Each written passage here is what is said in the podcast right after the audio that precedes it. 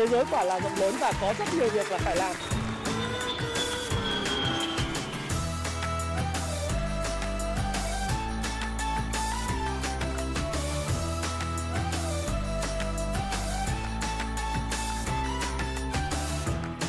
Hi, xin chào tất cả các bạn. Chào mừng các bạn đã quay trở lại với channel của Thái Phạm. Và 8 giờ tối ngày 14 tháng 8 hôm nay chúng ta lại cùng gặp nhau trong chuyên mục nhịp đập thị trường của tuần mới.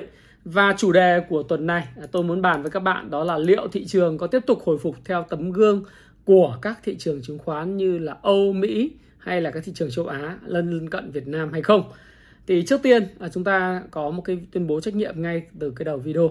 Đó là video này của tôi thì nhằm à, phục vụ cái mục đích giáo dục hay là mục đích giúp các bạn đọc sách của Happy Life. Và các bạn khi tham gia xem cái video này, tìm hiểu video này thì hãy tham khảo nó và tự chịu trách nhiệm cho hành vi mua bán của mình, à, lời hay lỗ bạn nhé.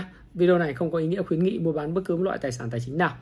Và Chúng ta bắt đầu với lệ thị trường thế giới thì các bạn cũng biết rằng là thị trường thế giới à, trong tuần vừa rồi tiếp tục hồi phục tới cái vùng kháng cự mạnh hơn rất là nhiều và cái tin tức thì tất cả mọi người đều biết rằng là kinh tế Mỹ à, cũng đã bất ngờ bổ sung thêm 528.000 việc làm trong tháng 7 năm 2022.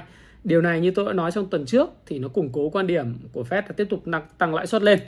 Và rất là hay là trong tuần vừa rồi thì cái số liệu CPI hay là CPI chỉ số giá lạm phát của ờ, tiêu dùng của Mỹ thì nó cũng đạt cái mức là 8,5% thay vì là cái mức dự báo là 8,7%. Mức này là cái mức mà các bạn nhìn trên biểu đồ nó đã giảm ờ, khoảng 0,6% so với lại cái mức đỉnh vào tháng 6 là 9,1%. Và điều này à, cho thấy rằng là những cái công việc của Fed liên quan tới việc tăng lãi suất đã bắt đầu phát huy những cái hiệu quả nhất định. Và có thể nói rằng là lạm phát của Mỹ đã và đang ở cái vùng đỉnh và tạo đỉnh ừ. cái quá trình tạo đỉnh này như tôi đã nói rất là nhiều lần trong những video trước đây rằng nó chưa chắc đã là một cái chuyện là đỉnh luôn và từ đó là điều chỉnh về mức 2% mà cái đỉnh nó có thể kéo dài trong một thời gian dài à, và để tiến tới cái mức 2% cái lạm phát của Mỹ như mục tiêu của Fed. Đó là cả một câu chuyện trường kỳ kháng chiến chứ không thể là một cái câu chuyện ngày một ngày hai. Và điều này cũng cho thấy rằng là uh, cái công việc mà Fed đang làm đó là cái công việc mà đúng đắn. Và cũng dự báo được trong thời gian tới rằng là Fed tiếp tục cái công việc mà tăng lãi suất của mình. Thì các bạn cũng thấy rằng là lạm phát Mỹ thì hạ nhiệt à, đấy là CPI và chỉ số giá tiêu dùng PPI hàng năm cũng giảm xuống 9,8% trong tháng 7 so với dự kiến là 10,4%. PPI là chỉ số giá mà sản xuất của các cái nhà sản xuất của nước Mỹ. Thế thì đây là cái chỉ số cùng với lại CPI là hai cái chỉ số để so xem là cái giá cả nó có tăng lên hay không thì tất cả những cái manh mối về câu chuyện là uh, tỷ lệ thất nghiệp đang ở mức toàn dụng việc làm đúng không cái thứ hai là cái chỉ số CPI và PPI nó đều cho chúng ta thấy rằng là Fed tiếp tục tăng lãi suất và dự báo của tôi là Fed sẽ tăng lãi suất là 0,5% trong cái tháng 9 này sẽ rất là bất ngờ nếu như Fed tăng 0,75% trong tháng 9 và thị trường hiện nay thì có thể nói rằng là Fed đã à, có một cái sự quản lý cái kỳ vọng của các nhà đầu tư cũng như là những trader rất là tốt. Hiện nay thì cái xác suất mà Fed tăng cái lãi suất là 0,5% lên cái mức 2,75 đến 3% nó là 69%. Trong khi đó chỉ 31% số những người traders, những người investor được hỏi rằng là Fed sẽ tăng là 0,75% trong tháng 9. Và tất cả những diễn biến về giá cả về các chỉ số của uh, các cái uh, thị trường chứng khoán của Mỹ, những chỉ số chính là S&P 500, Dow Jones và Nasdaq cũng đều thể hiện được cái câu chuyện là kỳ vọng của nhà đầu tư với lại uh, những hoạt động mà thực chất Fed đang làm nó đang matching với nhau. Và Fed như tôi đã nói đang làm cái công việc quản lý à, cái kỳ vọng expectation của nhà đầu tư rất là tốt. Và thước đo Fed Rate Monitor Tools cho thấy là 69% à, là Fed sẽ nâng lãi suất 0,5% vào tháng 9 sẽ rất bất ngờ đối với tôi và rất bất ngờ với lại à, nhiều người rằng là Fed sẽ tăng lãi suất cao hơn mức 0,5% trong tháng 9 à, dù là vẫn có những cái bất ngờ cuộc đời thì luôn luôn có những bất ngờ và vào phút chót thì có thể là có những cái gì đấy mà nó thay đổi quan điểm của Fed. Nhưng các bạn nên nhớ là vào ngày mùng 10 tháng 9 thì chúng ta cũng sẽ có số liệu lạm phát của tháng 8 và sau đó một ngày thì nó là cái ờ, chỉ số PPI của tháng 8 thì tôi tiếp tục kỳ vọng rằng là cái lạm phát à, CPI của Mỹ trong tháng 8 sẽ tụt xuống dưới mức là khoảng dưới 8%. Và điều này cũng cho thấy là Fed hoàn toàn à, tiếp tục làm đúng cái lộ trình giống như cái livestream tôi đã nói với các bạn đấy. Đấy. Thì à, cũng đã nói rất là nhiều lần và cái việc ngắn hạn thì việc tăng lãi suất nó đã phản ánh vào giá và chỉ có yếu tố bất ngờ mới có thể khiến thị trường thay đổi. Và tôi vẫn duy trì quan điểm là thị trường Mỹ và quốc tế sẽ đi swing sideways. Đấy, đấy là cái điều mà chúng ta cũng đã nhìn thấy và thực tế là nó đã chứng minh trong tuần vừa rồi là S&P và Nasdaq tăng điểm tuần thứ tư liên tiếp. Nó cũng trong cái giai đoạn là sideways trong downtrend mà thôi. Tất cả những chỉ số này đã được uh, tức là thị trường ấy những chỉ số về CPI rồi PPI hay là tỷ lệ thất nghiệp vân vân. Rồi cái hành động mà dự báo của Fed thì đã được uh, khiến cho thị trường được cởi trói về mặt tâm lý. Thế thì các bạn có thể nhìn vào trong cái biểu đồ. Cái biểu đồ này là cái biểu đồ của các chỉ số quốc tế trên cái phần mềm Kung Fu Stop Pro. Thì các bạn thấy là một cái đà tăng rất là mạnh à, của các cái chỉ số chứng khoán Mỹ từ vùng đáy à, Dow Jones là tăng từ 30.200 lên đến 33.761 và cái đà tăng này là 10% và các bạn thấy rằng là Dow Jones đã à, có những cái rung lắc ở cái vùng ngưỡng à, kháng cự ở đây Đấy, nó tạo thành uptrust nhưng mà bây giờ thì chúng ta cũng thấy rằng là hoàn toàn là Dow Jones có thể tiến tới cái vùng mà vượt trên cái MA 200 này. Tương tự như vậy đối với S&P 500 thì các bạn cũng thấy rất rõ đúng không? Sau khi nó tạo thành những mẫu hình là hai đáy và có một cái spring ở đây thì các bạn thấy rằng là nó đã quay trở lại cái mức là MA 200. Tương tự như vậy thì Nasdaq Nasdaq thì đi chậm hơn so với lại S&P 500 và chậm hơn so với Dow Jones nhưng mà Nasdaq tại sao Nasdaq lại đi chậm hơn là bởi vì cái, cái trọng số của các cái cách tính trong chỉ số Nasdaq thì có nhiều cái cổ phiếu công nghệ và các cái cổ, cổ phiếu công nghệ thì nó ờ, có một cái giai đoạn hồi phục chậm chạp hơn ờ, so với lại cái sự hồi phục của những cái ờ, cổ phiếu của những cái công ty mà trong Dow Jones 30 30 à, cái cổ phiếu mà hàng đầu của nước Mỹ. Thì đấy là nước Mỹ thì các bạn cũng thấy rằng là cái hành động của Fed nó cũng tạo ra những sự hồi phục. Và cái sự hồi phục này thì có thể kéo tới vùng MA 200 thậm chí là có thể rung lắc ở cái vùng MA 200 một chút xíu đối với chứng khoán Đức thì các bạn cũng thấy chứng khoán Đức thì chậm hơn rất nhiều nhìn chứng khoán Đức thì rất giống chứng khoán Việt Nam. Ngược lại à, các bạn nhìn thấy à, đất nước mà đang tiếp tục nới lỏng tiền tệ đó là Nhật Bản. Thì chỉ số chứng khoán là thậm chí đã bay lên à, vượt lên trên cái vùng đỉnh cũ à, được tạo ra bởi tháng 6 năm 2022 và tháng 3 năm 2022 và cái kỳ vọng tiếp theo của giới đầu tư Nhật Bản thì có thể nó sẽ kéo dài uh, cái cái cái đà thăng hoa vào tháng 1 năm 2022 nó quay trở lại cái thời điểm là uh, cái chỉ số Nikkei 2 225 nó đạt là 29.328 điểm là cái ngưỡng tiếp theo mà cái chỉ số này hướng tới. Uh, chứng khoán của Trung Quốc thì sau khi chạm các bạn nhìn thấy sau khi chạm cái ngưỡng MA200 thì nó có sự điều chỉnh nhất định và đáng kể. À, sau đó thì nó cũng bắt đầu có những sự hồi phục trở lại và tôi nghĩ rằng là cái việc mà còn rung lắc trong khu vực này còn khá là lâu đợi chờ những quyết sách mới của uh, chủ tịch Tập Cận Bình. Và nhất là uh, những thông tin mà chủ tịch Tập Cận Bình sẽ đi thăm Indonesia và Thái Lan phát biểu trong cái hội nghị về kinh tế và hợp tác uh, trong thời gian tới sau ngay sau đại hội đảng của Trung Quốc ngay sau đại hội đảng của Trung Quốc. Thì tôi nghĩ rằng là thời điểm đó thì các chỉ số Thượng Hải uh, nó sẽ trở nên mạnh mẽ hơn và tương tự như vậy đối với các chỉ số như Hang Seng của Hồng Kông. Uh, một điều mà tôi thấy rất khi mà quan sát à, các cái thị trường châu Á và thị trường thế giới thì tôi thấy rằng là Ấn Độ mạnh hơn bình thường rất là nhiều. Ấn Độ mạnh và uh, ngoài Nhật Bản mạnh thì Ấn Độ rất mạnh và Indonesia rất mạnh. Thậm chí Indonesia nó còn quay trở lại cái đỉnh cũ mà cao nhất kỷ lục của mọi thời đại của cái chứng khoán nước này. Kỷ lục của chứng khoán nước này được tạo ra vào tháng 4 năm 2022 đấy là 7.352 điểm.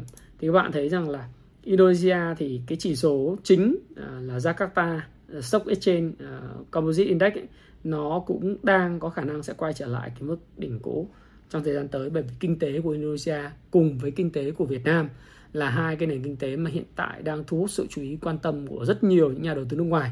Và Indonesia nó là một cái nền kinh tế mà có GDP khoảng gần 1.000 tỷ à, 1.000 tỷ đô và đất nước rất là đông đông dân cùng với Ấn Độ là những điểm đến tiếp theo của cái à, dòng tiền đầu tư à, trong cái bối cảnh là người ta sẽ mặc dù là có những khó khăn do Fed nâng lãi suất nhưng mà nếu mà để chọn lựa những cái thị trường mà à, tăng trưởng nhanh và có cái tiềm năng lớn thì Indo, Ấn Độ và cả Việt Nam nữa cũng đang là những cái uh, thị trường chứng khoán và cái nền kinh tế mà được rất nhiều những nhà đầu tư nước ngoài quan tâm.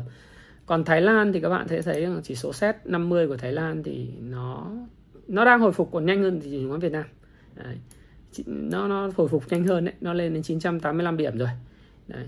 Thì chúng ta cũng xem xét như vậy để chúng ta hiểu rằng là các thị trường chỉ số quốc tế nó đang hồi phục rất là đáng kể. Và chúng ta vừa xem xem cái bộ đồ các chỉ số thế giới chính trong phần mềm công vụ Pro và chúng ta cũng thấy một điều đó là các dấu hiệu hạ nhiệt à, trên cái lợi suất trái phiếu chính phủ Mỹ 10 năm ở phần mềm công vụ Pro thì các bạn tính vào chỉ số quốc tế các bạn sẽ thấy là cái chỉ số lợi suất trái phiếu chính phủ Mỹ 10 năm hiện tại là 2,84% thì cái mức này nó chưa phải là cái mức nó vẫn là đang sideways trong cái uptrend và cái mức này thì nó chưa tạo ra bất cứ một cái xu hướng nào về cái câu chuyện là thị trường nó sẽ tiếp tục ờ, cái lợi suất trái phiếu chính phủ Mỹ nó tiếp tục tăng và tạo ra các nguy cơ về suy thoái kinh tế hay là cái công việc là Fed sẽ điều chỉnh lãi suất tăng như thế nào. Nhưng bằng cái việc công cụ này thì hoàn toàn mọi người đang có niềm tin rất lớn đó là cái câu chuyện à, về việc là kinh tế Mỹ sẽ hạ cánh mềm hơn là hạ cánh cứng. Ờ, tôi cũng không dự báo được chuyện gì sẽ xảy ra đối với lại lợi suất trái phiếu chính phủ Mỹ 10 năm và những cái đường đi nước bước của chỉ số này. Nhưng trước mắt ngắn hạn trong một thời gian ngắn khoảng một tuần, hai tuần đến một tháng thì các bạn sẽ thấy rằng là cái chỉ số này nó sẽ đi trong sideways.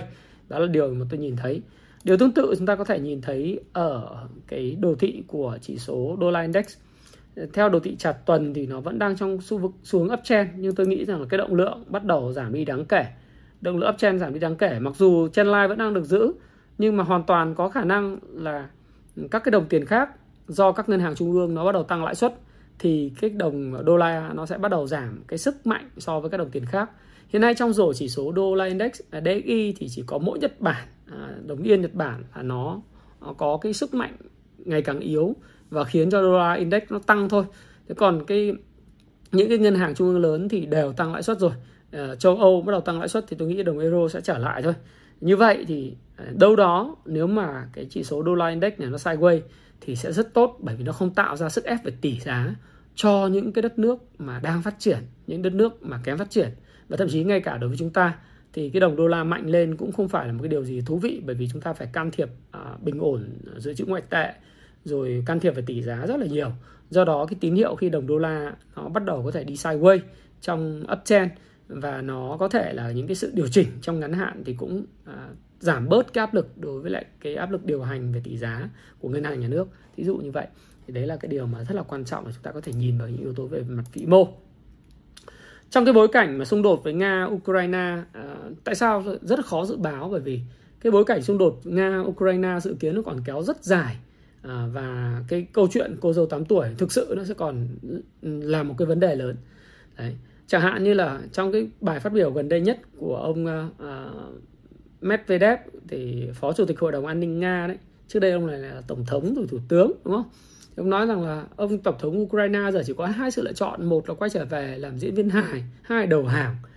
Thực sự là đến toán nhân dân sự ông đi tôi dùng cái từ là ông đi ông ông ông chiếm đóng đất nước người ta xong rồi ông nói là bây giờ ông phải đầu hàng hoặc đi ra tòa tòa án dân sự hoặc là tòa à, tòa án quân sự hoặc là ông quay trở lại làm diễn viên vân vân.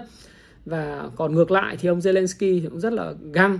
Ông nói là bây giờ Ukraine sẽ chiến đấu đến khi nào đòi lại được cái bán đảo Crimea thì thôi. Bán đảo Crimea ấy. Thế thì trong cái bối cảnh như vậy thì tôi nghĩ rằng là phương Tây còn cung cấp vũ khí cho khí tài cho Ukraine để chống lại Nga. Và dĩ nhiên à, họ sẽ tiêu thổ kháng chiến và cái chính sách tiêu thổ kháng chiến nó có thể diễn ra vài năm cho đến vài chục năm và những cái vấn đề liên quan tới việc áp đặt ờ, cấm vận của phương Tây đối với Nga về năng lượng, về dầu khí, về khí khí đốt, than đá, ngũ cốc vân vân nó sẽ tiếp tục diễn ra và những cái vấn đề liên quan đến cái nguồn cung uh, hiện nay thì buộc phải là gì? Nó cũng khan hiếm nhưng nó sẽ buộc phải giải quyết thông qua Trung Quốc và Ấn Độ. À, nói chung là uh, cái điều này nó sẽ làm cho kinh tế Nga đi thụt lùi rất là lâu, uh, rất là lâu và rất sâu, rất sâu. Đấy, các bạn nên nhớ là nền kinh tế Nga vốn là cái nền kinh tế mà đứng có sức mạnh đứng thứ 12 13 thế giới trước khi Nga sát nhập Crimea à, vào năm 2014. Nhưng mà bắt đầu cái quá trình khoảng độ 8 năm thôi, nền kinh tế Nga đã trượt khỏi top à, những cái nền kinh tế lớn nhất thế giới. Mà bây giờ thì với cái cuộc xung đột này và Nga rất cần uh, cái tiền để mà uh, có thể trang trải cho các chiến phí thì các bạn sẽ thấy rằng là cái nền kinh tế Nga nó còn trượt dài nữa. Mặc dù Nga vẫn xuất khẩu được dầu lửa qua Ấn Độ và qua Trung Quốc. Và điều mà Nga cần đó là một cái giá dầu nó giá cao. Bởi vì bán cho Trung Quốc và Ấn Độ thì lại bán chiết khấu rồi. Bây giờ giá dầu mà thấp thì vừa chiết khấu nữa thì lại thua mất, đúng không? Do đó thì phải tác động rất là lớn về OPEC để giữ cái cái nguồn cung, để đưa cái giá dầu ở mức cao. Do đó thì tôi vẫn bảo lưu quan điểm là giá dầu nó có thể là không phải là nó sẽ tạo ra những cái cú mà tăng khiến cho cả cái nền kinh tế thế giới nó điêu đứng. Dù sao thì nền kinh tế thế giới rất là mong manh vào thời điểm này. Cũng rất đáng ngại nếu nền kinh tế thế giới rơi vào suy thoái tăng trưởng chậm lại cái tiêu thụ năng lượng nó giảm đi. Nga cũng sợ chứ opec cộng cũng sợ. Nhưng mà nếu mà thấp quá thì giá dầu thấp quá thì cũng không được mà cao quá cũng không được. Tốt nhất là thôi cứ đi ngang trong thời gian dài ờ, ở vùng cao. Ví dụ như vùng trăm đô chẳng hạn hay 90, 90 cho đến 110 đô 120 đô ví dụ vậy. Nó cứ đi hoài giống như cái giai đoạn từ 2014 2011 2014 nó đi trong 1200 uh, ờ, mấy chục ngày thì nó rất là kinh khủng. Đó, rất là kinh khủng. Bởi vì trong cái cuộc xung đột mà cô dâu 8 tuổi này thì như tôi nói các bạn chỉ có Trung Quốc và Ấn Độ hưởng lợi lớn. Thì có một cái bài báo là thương mại Trung Quốc và Nga có thể đạt kỷ lục trong năm 2022 và đại sứ Trung Quốc tại Liên bang Nga là ông Giang Han Hui cho biết là kinh ngạch xuất khẩu giữa Nga và Trung Quốc tăng 29% trong giai đoạn từ tháng 1 đến tháng 7. Chủ yếu là vấn đề liên quan đến chuyện là là Trung Quốc nhập à, cái dầu uran của Nga. Và dự kiến cuối năm nay đạt mức 200 tỷ đô la. Phần lớn 70-80% sẽ là à, nhập khẩu dầu khí. Đấy. Và trong cái bối cảnh thế giới đang rất là nhiều sự phức tạp và không đoán định được như vậy thì chúng ta cũng thấy có một nền kinh tế cái này nói vui thôi để chúng ta cảm thấy rất là may mắn đó là Argentina là vừa rồi là tuần vừa rồi là mới tăng lãi suất lên mức là 70%. Mức lãi suất 7% bởi vì lạm phát của họ trên 70%, 72%. Thế thì chúng ta cũng phải cảm thấy rất là may mắn bởi chúng là người Việt Nam và uh, cái việc mà điều hành của chính phủ liên quan đến giá cả, À, nhà ngân hàng nhà nước điều hành tỷ giá rồi lãi suất, à, tất cả mọi thứ kiểm soát cái giá cả kiểm soát cái cung tiền à, cái tín dụng trong nền kinh tế khiến cho cái lạm phát chúng ta mặc dù sẽ còn rất là nhiều sự tranh luận liên quan chuyện lạm phát nhưng mà rõ ràng là lạm phát của chúng ta là mức uh, thấp hơn so với lại các nước trong khu vực và thấp đáng kể so với lại những cái gì mà các cái nhà kinh tế nước ngoài nhìn vào Việt Nam. Thì cái, cái tất nhiên là cái giá xăng dầu cũng đã được chính phủ chúng ta chỉ đạo điều hành rất là tốt. Và những cái hoạt động mà liên quan tới việc điều hành tín dụng cũng được ngân hàng nhà nước chỉ đạo rất sát sao. Thì chúng ta cũng thấy rằng là chúng ta rất là may mắn bởi vì nếu mà một nền kinh tế mà không có ổn định được vĩ mô, mà lạm phát tăng lên chỉ cần mức hai con số đấy, rồi là tiết kiệm tăng lên lãi suất tiết kiệm tăng lên cũng trên hai con số để khống chế lạm phát thì mọi hoạt động kinh tế sẽ đình trệ. Mọi niềm tin của nhà đầu tư đối với lại thị trường tài chính thị trường bất động sản hay bất cứ một cái thị trường nào ờ, làm ăn kinh doanh thì đều rất là khó khăn. Tôi thấy rằng là à, rất là may mắn bởi vì nhìn đọc một cái tiêu đề là Argentina nâng, nâng lãi suất lên 70% để chống lại lạm phát thì quá là kinh khủng. Thì à, tại sao tôi điểm tin cái tin này là bởi vì chúng ta phải hiểu là trong một cái thế giới đang rất là nhiều những cái sự bất định VUCA à, à, có những yếu tố bất định khó đoán và rất là mơ hồ. Thì cái việc mà giữ vững cái ờ, giống như là các bạn đọc báo hay là xem truyền hình thì các bạn sẽ thấy rằng là sẽ những yếu tố như liên quan chuyện là giữ vững cái ổn định kinh tế vĩ mô nó là cái quan trọng nhất. Hơn là cái chuyện câu chuyện là phải tăng trưởng bằng mọi giá vào thời điểm hiện tại. Thì đó là cái điều mà chúng ta cảm thấy rất là may mắn. À, bởi vì cái tư duy nó rất là rõ ràng rành mạch của các những người điều hành đất nước chúng ta và nó cũng là tiền đề để cho cái thị trường chứng khoán nó có cơ hội để phục hồi và phục hồi ở những cái ngành phù thịnh cũng như là những cái, cái ngành mà là cốt lõi của nền kinh tế. Ờ, cái quan trọng đối với nhà đầu tư như chúng ta đó là gì? Chúng ta nhìn vào cái vĩ mô của một đất nước. Đặc biệt đối với Việt Nam chúng ta nhìn thấy có những triển vọng nước ngoài đánh giá chúng ta cao và đồng thời là chúng ta bản thân chúng ta cũng tự tin vào cái thị trường chúng ta đang đầu tư.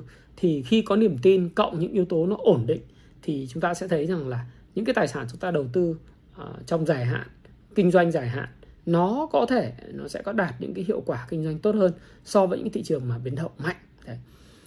mặc dù vậy thì do đặc thù là đất nước chúng ta là một cái nền kinh tế mở do đó thì khi những cái biến động bên ngoài chắc chắn nó sẽ tác động uh, lớn đối với nền kinh tế ví dụ như tình hình kinh doanh các doanh nghiệp khi mà tất cả mọi thứ liên quan đến câu chuyện là suy thoái kinh tế toàn cầu suy thoái kinh tế mỹ châu âu nó đang được đặt ra những cái câu hỏi. Thì những cái tồn kho cao tại những nhà bán lẻ Mỹ rồi sức mua tiêu thụ chậm của người dân nó sẽ ảnh hưởng trực tiếp ngay và luôn đối với lại đơn hàng xuất khẩu của uh, cái doanh nghiệp Việt Nam. Thí dụ như là đơn hàng giảm xuất khẩu gặp khó thì cái bài báo này trên tuổi trẻ online. Thì tuổi trẻ online đăng thì ờ, một số cái thương một cái mặt hàng chủ lực như là gỗ tủ bếp hay là ờ, giật may da dày thì đang bị ảnh hưởng rất là lớn bởi cái đơn hàng giảm của các nhà bán lẻ của Mỹ và châu Âu. À, chúng ta cũng biết rằng đối với lại Việt Nam thì xuất khẩu là động lực phát triển kinh tế. Hay là cái câu chuyện là khi mà giá cả nguyên vật liệu lên cao và cái sức mua của người dân xuống thì những cái doanh nghiệp bán lẻ những doanh nghiệp mà ừ, cà phê hay là bán lẻ sẽ bị ảnh hưởng lớn. Để đấy chúng ta cũng sẽ phải cân đo đong đếm. Và đặc biệt đó là tôi hay nói là cái câu chuyện phù thịnh chứ không phù suy vào trong những cái giai đoạn hiện tại đặc biệt là đối với lại những cái doanh nghiệp mà chúng ta đầu tư ha. Những doanh nghiệp mà chúng ta đầu tư thì phải có triển vọng tăng trưởng ít nhất là quý 3 và quý 4 và chúng ta có thể nhìn thấy cái mức tăng trưởng 2023 trong cái bối cảnh mà doanh nghiệp kiểm soát được các cái chi phí rất là tốt đồng thời là tạo ra những cơ hội tăng trưởng cho cổ đông và cho doanh nghiệp.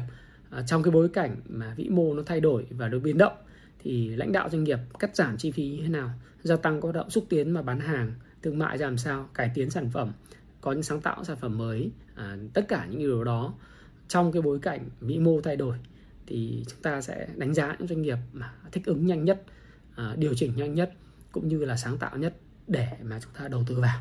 À, tôi nghĩ rằng đấy là cái điều mà rất là quan trọng tại sao tôi lại điểm tin uh, những cái chuyện này uh, trên cái cái video của tôi. Đấy là sơ qua về vấn đề vĩ mô của Việt Nam vẫn như là các cái tình hình tài chính của thế giới thì đối với thị trường chung như thế nào? Thị trường chung của Việt Nam ấy thời gian tới sẽ như thế nào trong tuần vừa rồi tuần tới? Thì như tôi đã nói là chứng khoán Việt Nam hiện nay vẫn đang trong uh, rất hấp dẫn đối với nhà đầu tư nước ngoài. Đặc biệt là hấp dẫn đối với nhà đầu tư uh, trong khu vực thì chúng ta cạnh tranh với Indo chúng ta cạnh tranh với Thái Lan. Đấy. nếu như mà nhìn vào thị trường chứng khoán thì ngoài Philippines thì chúng ta sẽ phải cạnh tranh với Indo. So với dòng vốn của các quỹ ngoại nhưng mà xét tổng thể kinh tế chính trị ổn định cách điều hành à, mạch lạc rõ ràng và cái triển vọng tăng trưởng của cái cơ cấu dân số vàng thì các bạn sẽ thấy rằng là chứng khoán Việt Nam vẫn đang tiếp tục à, hấp dẫn nhà đầu tư nước ngoài. Cụ thể ở đây nếu mà các bạn nhìn vào Kung Fu Stock Pro trong tuần vừa rồi ấy, thì các bạn sẽ thấy rằng là giao dịch dòng của tuần vừa rồi là nước ngoài à, bán có bán dòng à, nhẹ là bán dòng 300 300 tỷ. Trong ngày thứ sáu là mua dòng là 150 tỷ. Trong 20 ngày thì nước ngoài đã mua dòng. Tức là trong một tháng vừa rồi là nước ngoài đã mua dòng là 2.500 tỷ. Thì đó là cái sức hấp dẫn. À, tất nhiên là ở vùng định giá thấp thì nước ngoài sẽ có cái cơ hội tích lũy các cổ phiếu tốt của chúng ta ở vùng giá rẻ. Nhưng mà nhìn tổng thể thì trong một cái khung thời gian dài hơn để chúng ta thấy rằng là các cái tổ chức nước ngoài cũng có thể rất là quan tâm đến trường chứng khoán Việt Nam. Ờ, mặc dù định giá tại thời điểm này có một số doanh nghiệp thì chưa còn chưa rẻ chưa rẻ chưa rẻ hẳn và nó cũng chưa phải là vùng tăng trưởng. Nhưng mà rõ ràng là cùng với Indo các bạn thấy Indo hồi phục thần kỳ không? Ấn Độ hồi phục thần kỳ không? Thái Lan thì cũng giống Việt Nam thôi nhưng hồi phục còn nhanh hơn thị trường chứng khoán Việt Nam. Đấy, tôi sẽ đưa chỉ số của Philippines vào nữa trong tuần tới. Nhưng mà rõ ràng là các bạn sẽ thấy rằng là gì? Xung quanh ngoài Ấn Độ ngoài ngoài Indo ngoài Thái Lan thì Việt Nam vẫn có cái cơ hội xác suất hồi phục cao và một cái tiêu đề một cái bài báo mà tôi rất thích vào ngày hôm qua đó là cái câu chuyện là thị trường sẽ rung lắc đi lên và dòng tiền đang len lỏi tìm kiếm những cơ hội mới. Cái này thì giật tít như vậy nghe nó hay à, nhưng mà đúng bản chất của nó là thì thị trường ở giai đoạn này càng rung lắc càng tốt. Và cái câu chuyện nữa đó là dòng tiền luôn luôn len lỏi và xoay chuyển rất là nhanh gọi là cháo nóng hút vòng quanh. Nó không có gì là mới mẻ cả nhưng mà dòng tiền sẽ luôn luôn đi tìm kiếm các cơ hội về phía smart money tức là dòng tiền thông minh ấy never sleep uh, on Wall Street uh, tức là trên phố Wall thì money never sleep dòng tiền không bao giờ ngủ yên. Tiền sẽ luôn luôn tìm kiếm tới những cái cổ phiếu có triển vọng uh, về quý 3 và quý 4 Đấy, ít nhất là trong ngắn hạn như vậy hoặc có những câu chuyện tăng trưởng vượt trội vượt kỳ vọng hoặc những điều kiện kinh tế vĩ mô thuận lợi ảnh hưởng tốt đến sự hoạt động của doanh nghiệp thì tiền sẽ tìm vào những cái dòng như vậy đồng thời chốt lời những thứ đã tăng cao. Thí dụ như tôi nói các bạn là những thứ đã tăng cao à, và chúng ta phủ thịnh không phủ suy. Thí dụ như dòng chứng khoán, tất nhiên là nó vẫn còn có các xác suất để tăng. Nhưng rõ ràng là gì? Những cái thông tin kiểu như là dự kiến bán phiên à, từ T2 từ 29 tháng 8 nó đã phản ánh vào giá rất là rõ. Thế các bạn có thể nhìn vào đây. Các bạn thích đánh chẳng hạn những cái dòng chứng khoán. Như tôi nói các bạn là như SSI chẳng hạn, nó sẽ, nó đã tăng từ đáy để chúng ta xem nhé. À, là bao nhiêu phần trăm? Đấy. nếu mà đã tăng từ đáy là 53 phần trăm thì rất rất khó để cho mọi người lao vào cái cái cái nhóm mà nó đã tăng rất là mạnh như vậy. Bởi vì người ta sợ chứ. VND cũng vậy. VND các bạn xem nó tăng là 50% từ đáy rồi. VCI thậm chí VCI còn tăng mạnh hơn từ đáy. Nó sau hình thành một cái spring đây nó nó tăng 70% HCM nó tăng uh, cũng ờ, uh, 70% có những 60% 70% từ đáy. Rồi VIX chứng khoán của GEX của Galex của anh ờ, là tăng 90% tăng gấp đôi. Thế thì những cái cổ phiếu như vậy thì chắc chắn nó sẽ bị chốt lời. Đấy. Những nhóm mà bất động sản mid cap thì tôi nghĩ là mid cap cũng tăng rất là mạnh. Đấy, tăng rất là mạnh. Đa phần là người ta sẽ chốt lời những cái cổ phiếu mà đã tăng rất là mạnh. Và nó sẽ tìm kiếm những cái cổ phiếu mà có có phù thịnh tiếp tục tăng trưởng uh, trong về kết quả kinh doanh. Nhưng mà chưa tăng thì tiền sẽ tìm tới. Tôi sẽ nghĩ như vậy và dĩ nhiên là áp lực chốt lời gia tăng ngắn hạn khi một số cổ phiếu đã đạt tỷ lệ risk and reward tốt trong thị trường sideways và khá ngon ở cái nhịp à, phục hồi đi lên.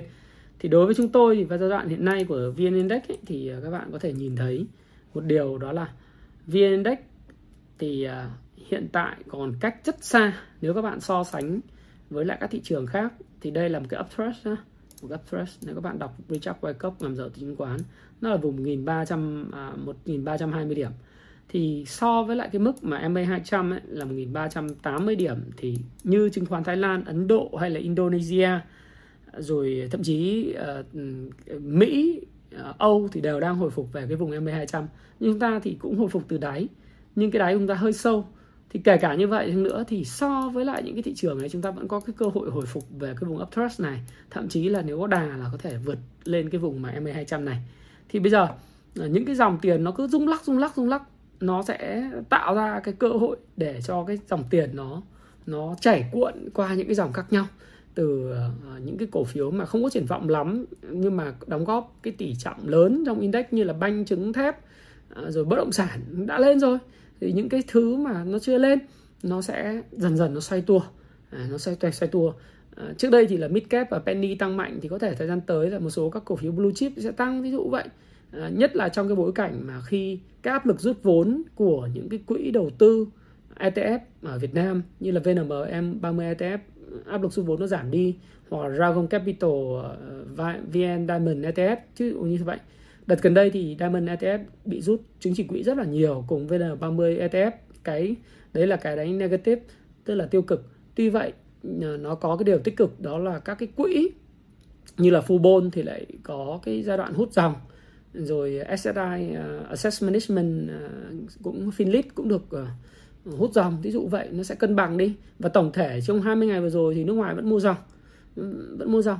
Thì tôi nghĩ rằng là cái cơ hội lớn cho thị trường là vẫn có thể quay trở về vùng uptrend này. Thậm chí nếu một hồi phục giống như cổ Tây của Mỹ của Âu và của một số các nước Đông uh, Đông Nam Á à, lớn hoặc là Nam Á như Ấn Độ thì các chúng ta hoàn toàn có thể kỳ vọng là thị trường sẽ lên ở vùng 1370 1360 này.